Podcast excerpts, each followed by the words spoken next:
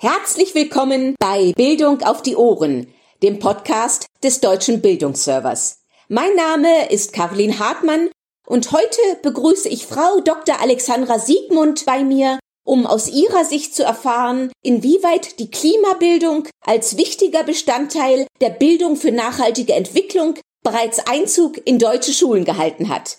Herzlich willkommen, Frau Dr. Siegmund. Schön, dass Sie da sind. Ja, vielen Dank, Frau Hartmann. Ich freue mich, bei Ihnen zu sein.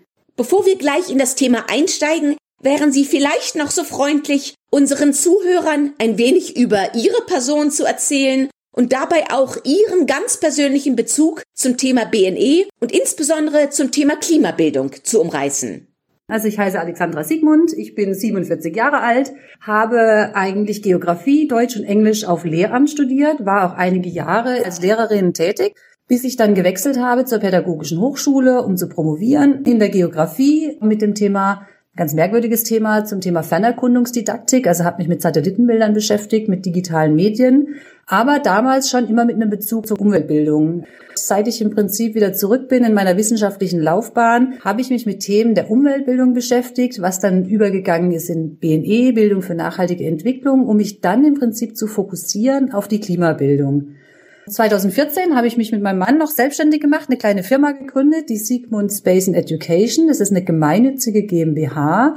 Und wir haben uns im Prinzip fokussiert auf BNE und Klimabildung. Wir führen Studien durch zu dieser Thematik. Wir erstellen Materialien für die Schule, analoge, digitale, aber auch für Museen oder Stiftungen. Andererseits machen wir auch Workshops und bieten auch Beratung an zu dieser Thematik. Also von daher so ganz umfassend das Thema BNE und hauptsächlich im Fokus Klimabildung. Sehr interessant. Vielen Dank, Frau Siegmund. Auch um vielleicht etwaigen Missverständnissen vorzubeugen, wäre es zunächst sehr hilfreich zu erfahren, in welchem Verhältnis die Klimabildung und die Bildung für nachhaltige Entwicklung zueinander stehen. Wo sehen Sie hier die Unterschiede und wo die Überschneidungen? Ja, also es ist ganz wichtig ist nun mal zu sagen, dass die Klimabildung eigentlich ein Teil der Bildung für nachhaltige Entwicklung ist. Also die Klimabildung, beziehungsweise man spricht auch ganz oft von der Klimawandelbildung, die basiert eigentlich auf dem Konzept der BNE. Und bei BNE geht es ja eigentlich darum, wie beeinflussen meine Entscheidungen Menschen nachfolgender Generationen in meiner Kommune oder in anderen Teil, Erdteilen. Also wie beeinflusse ich die Zukunft? Welche Auswirkungen hat das, was ich mache, so im ganzheitlichen Bezug? Und daraus ist ein Teil eigentlich die Klimabildung. Wenn man das so ein bisschen weiterdenkt, also wenn man nicht nur von Bildung für nachhaltige Entwicklung denkt, sondern eben von Nachhaltigkeit allgemein, dann haben wir diese Sustainable Development Goals, die in aller Munde sind mit diesen SDGs.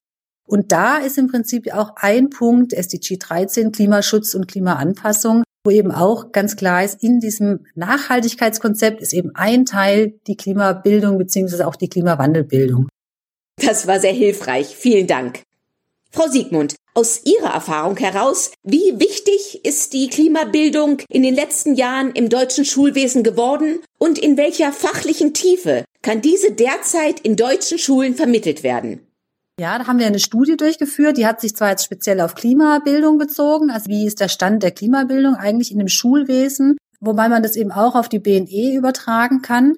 Es ist so, dass in den letzten Jahren das Thema immer umfassender in den Bildungsplänen Platz gefunden hat. Es wird also, er bekommt einen großen Stellenwert. Man kann nicht unbedingt einheitlich von Deutschland sprechen. Wir wissen, dass das Bildungssystem hier in Deutschland eben Ländersache ist. Von daher kann man das nicht ganz vereinheitlichen, sondern muss in die einzelnen Bundesländer gehen. Und man sieht einfach sehr große Unterschiede innerhalb der Bundesländer.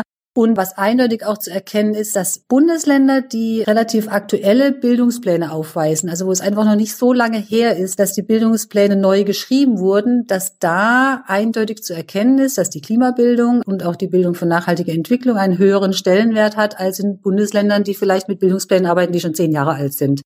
Von daher ist da eben eine Entwicklung zu erkennen, dass etwas passiert, dass sich etwas tut in diesem Bereich. Und sind Ihnen hier bei den verschiedenen Schulformen größere Unterschiede sowohl in der Art der Vermittlung als auch in ihrer Bedeutung aufgefallen? Das Klassische, was uns aufgefallen ist, dass in der Grundschule, also wenn man von der Grundschule aus anfängt, dass hier hauptsächlich die Grundbegriffe, also so Grundlagen des Klimawandels in vereinfachter Form thematisiert werden. Und je höher wir gehen, also in die Sekundarstufe 1 und Sekundarstufe 2, das Ganze natürlich breiter und tiefer ausgelegt wird. Man kann es wieder nicht vereinheitlichen für ganz Deutschland, weil einfach jedes Bundesland speziell für sich ganz, ganz unterschiedlich arbeitet. Von daher ist einfach zu erkennen, ja, es gibt, je höher die Klassenstufe geht, desto intensiver wird das Ganze. Und wenn wir dann noch in die berufliche Bildung gehen, in der beruflichen Bildung ist sehr, sehr viel, was sich tut in der, in, zur Thema Maßnahmen zur Minderung und Anpassung an den Klimawandel, also technische Innovation. Da geht es ganz viel um Wasserkraftwerke, Windkraftwerke. Also da ist die berufliche Bildung in diesem Bereich verstärkt tätig.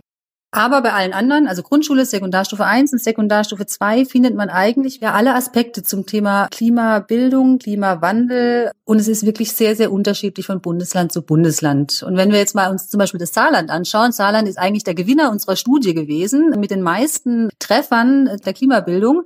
Und da sieht man auch, Saarland hat den aktuellsten Bildungsplan. Von daher ist da wieder eine Verbindung einfach zu sehen, was, was das Ganze angeht.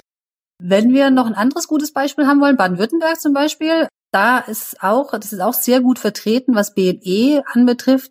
Da sieht es nämlich so aus, dass BNE als Leitperspektive in den Bildungsplan mit aufgenommen wurde.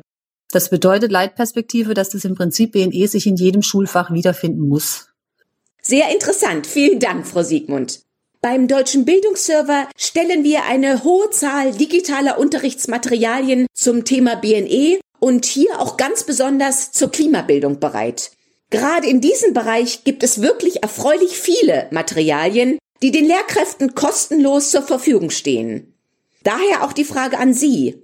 Welche ganz speziellen Inhalte bei der Klimabildung können Ihrer Meinung nach am besten zu der Lebenswelt der Schülerinnen und Schüler in Bezug gesetzt werden und wie lassen sich digitale Medien hier aus Ihrer Sicht besonders gut einsetzen? Ja, also was sich natürlich immer anbietet, ist, dass man die Schüler abholt. Also dass man sie von Themen abholt, die sie alltäglich sehen und denen sie begegnen. Und da ist das Thema Konsum ein unheimlich spannendes Thema, was aus der Erfahrung her für die Schülerinnen und Schüler wirklich interessant ist, zu sehen, was ist eigentlich Konsum, was passiert mit meinem Smartphone, wie sieht die Entwicklung aus, was bedeutet nachhaltiger Konsum, wie sieht's mit meinen ganzen Jeans aus, die ich kaufe, den Kleidern, Secondhand. Diese ganze Thematik kommt einfach sehr gut an bei den Schülern, auch was Nahrung angeht. Und gerade bei diesen Themen lassen sich eigentlich analoge und digitale Elemente super miteinander verbinden. Also man kann hier VR und AR Komponenten mit einbauen. Also zum Beispiel, dass man die Schüler mit so einer Animation, einer digitalen Animation oder auch digitalen Film zu den Produktionsstätten zum Beispiel reisen lässt von Smartphones dass man eine Sympathiefigur hat, die mit einem eine Reise macht über und über den Arbeitsalltag berichtet von den Herstellern der Smartphones oder von einer Jeans-Produktion, dass wir also eine Reise zu den Fabriken machen, zu den Nähereien, zu den Abbaugebieten, um die Schüler wirklich in diese Welt ein bisschen mit einzubeziehen, um ihnen darstellen zu können, welche Reise eigentlich dahinter liegt und welche Materialien und welche Arbeitskraft. Ja, herzlichen Dank. Und jetzt interessiert uns alle natürlich noch, wie Ihrer Auffassung nach die Klimabildung in der Schule ganz konkret verbessert und weiter ausgebaut werden kann. Und damit verbunden natürlich auch die Frage, ob es Ihrer Meinung nach hier weitere konkrete Vorgaben von den Kultusministerien geben sollte und wenn ja, wie sollten diese Ihrer Meinung nach idealerweise aussehen? Also wir haben in Bezug auf unsere Studie direkt einen 20-Punkte-Plan entwickelt, also Handlungsempfehlungen, was eigentlich zu tun ist, damit die Klimabildung, die ja wiederum ein Teil der BNE ist und somit auch für die BNE angesehen werden kann, was man tun muss, damit das weiter Einzug in die Schulen findet, weil das ja unser wichtiges, spannendes Thema für die Zukunft ist. Es ist ein bisschen schwierig wiederum. Wir haben wieder die gleiche Problematik mit äh, Bildung ist Ländersache. Von daher auch wiederum schwierig, das Ganze für ganz Deutschland einzuführen. Aber wir haben diesen 20-Punkte-Plan erstellt eben mit verschiedenen Handlungsbereichen. Wir haben vier Handlungsbereiche ausgearbeitet, und zwar den Handlungsbereich, dass Handreichungen und Leitlinien mehr erfolgen müssen, die parallel zu den formalen Bildungsplänen stehen. Das bedeutet, dass dann die Bildungspläne zwar Ländersache sind und die Länder dies ausarbeiten können, aber dass eigentlich vom Bund etwas vorgegeben werden sollte, Handreichungen bzw. Leitlinien, woran man sich orientieren kann.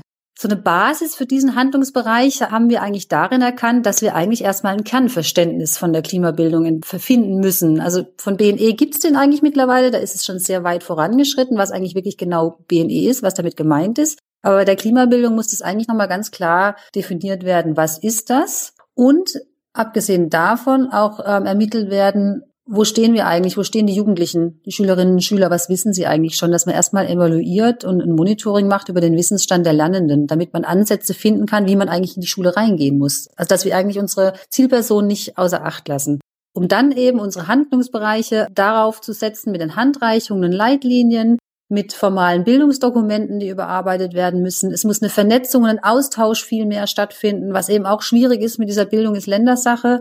Und es muss ein viel, viel größerer Bereich zum Thema Fortbildung und Weiterentwicklung einfach stattfinden. Das sind so die großen Punkte, die wir empfehlen. Da kommen noch viele kleinere Punkte dazu, aber das sind so die Großüberschriften im Prinzip zu unseren Empfehlungen für die Politik.